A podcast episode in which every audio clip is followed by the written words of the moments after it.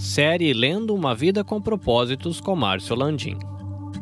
Capítulo 26 Crescendo por meio da tentação. Feliz é o homem que não cede e não pratica o mal quando é tentado, porque depois receberá como recompensa a coroa da vida que Deus prometeu àqueles que o amam. Tiago 1:12. Toda tentação é uma oportunidade para fazer o bem. No caminho do amadurecimento espiritual, cada tentação se torna um degrau, em vez de uma pedra de tropeço. Quando você se dá conta de que é uma oportunidade tanto para fazer a coisa certa quanto a errada. A tentação apenas apresenta uma escolha. Embora a tentação seja a principal arma de Satanás para destruição, Deus quer utilizá-la para fortificar você. Toda vez que você escolhe fazer o bem, em vez de pecar, está desenvolvendo o caráter de Cristo. E o seu caráter é mostrado no fruto do Espírito: mansidão, domínio próprio. As nove qualidades do fruto do Espírito são uma expansão do grande mandamento e fazem uma bela descrição de Jesus.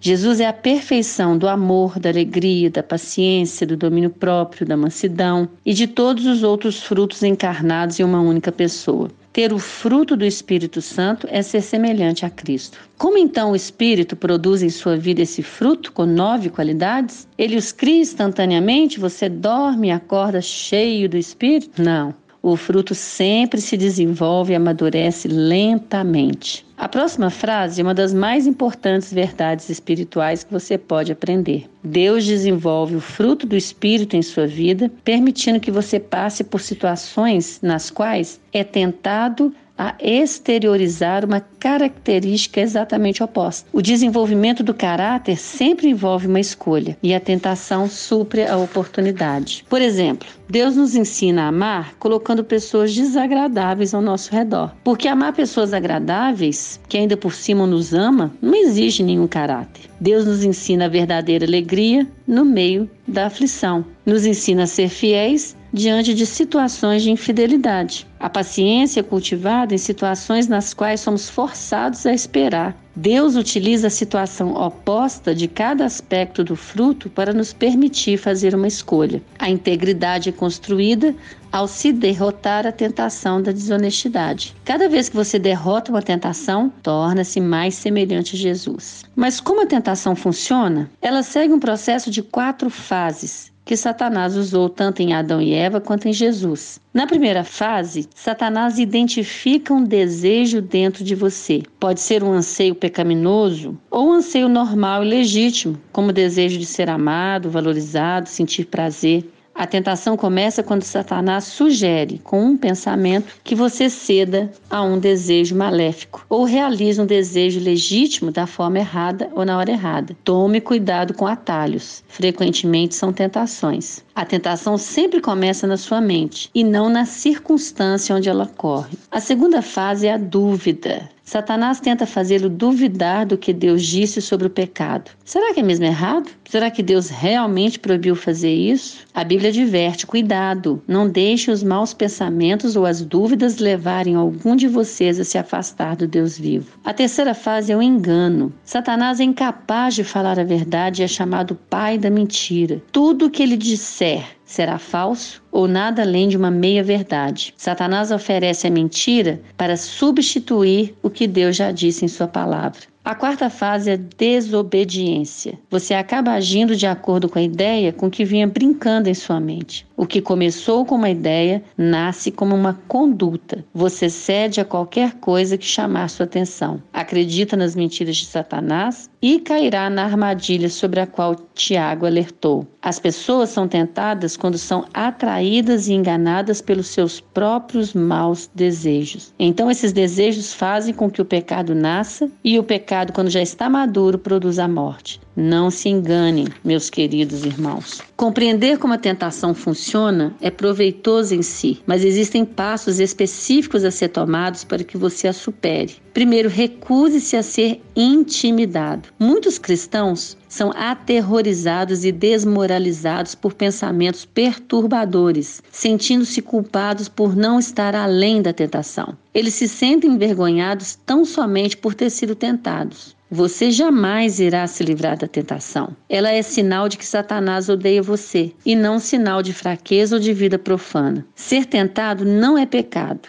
Jesus foi tentado, embora nunca tenha pecado. A tentação só se torna peca pecado quando você cede. Por exemplo, muitas pessoas não sabem a diferença entre atração física ou estímulo sexual e desejo sexual ilícito. Não são a mesma coisa. Deus fez de cada um de nós um ser sexual, e isso é bom. Atração e estímulo são reações naturais e espontâneas à beleza física, enquanto o desejo sexual ilícito é uma atitude deliberada deliberada. Desejo sexual ilícito é a escolha de cometer em sua mente o que você gostaria de fazer com seu corpo. Você pode ser atraído ou mesmo estimulado sem escolher pecar pela cobiça sexual. Na verdade, quanto mais próximo de Deus você ficar, mais Satanás se esforçará para tentá-lo. Segundo, reconheça seu padrão de tentação e esteja preparado para ele. Existem determinadas situações que o deixam mais vulnerável a tentações do que outras. Algumas circunstâncias o farão tropeçar quase imediatamente, enquanto,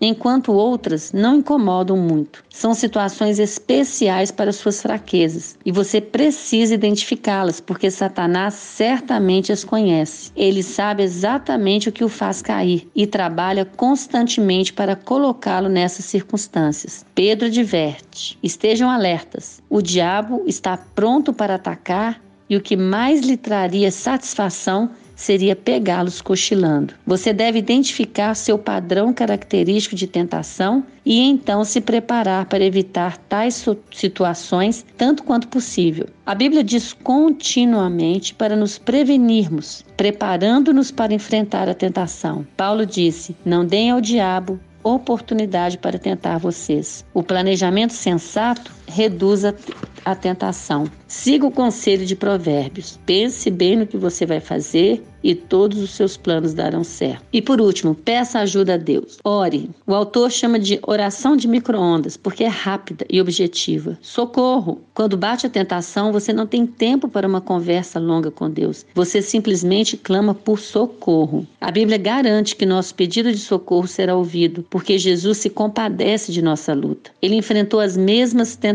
que enfrentamos. Não temos um sumo sacerdote que não possa compadecer-se das nossas fraquezas, mas sim alguém que, como nós, passou por todo tipo de tentação, porém sem pecado. Se Deus está esperando para nos ajudar a derrotar as tentações, por que não pedimos sua ajuda com mais frequência? Falando com franqueza, às vezes não queremos ser ajudados, queremos ceder à tentação embora saibamos que é errado. Em outros momentos, ficamos envergonhados de pedir auxílio a Deus, porque vimos cedendo à mesma tentação várias e várias vezes. Mas Deus jamais se irrita, se aborrece ou perde a paciência enquanto continuamos nos voltando para Ele. O amor de Deus não se esgota, e sua paciência dura para sempre. Se você tiver de clamar pela ajuda de Deus mil vezes por dia, a fim de derrotar uma tentação em particular, ele ainda estará ávido para lhe dar misericórdia e graça. Então venha corajosamente à presença de Deus. Peça-lhe forças para fazer a coisa certa e depois espere que ele lhe supra. As tentações nos mantêm dependentes de Deus. Assim como as raízes crescem mais fortes quando o vento sopra contra a árvore, todas as vezes vezes que enfrenta uma tentação, você se torna mais semelhante a Cristo. Uma pergunta para meditar: Que atributo do caráter cristão posso desenvolver derrotando a tentação mais frequente em mim?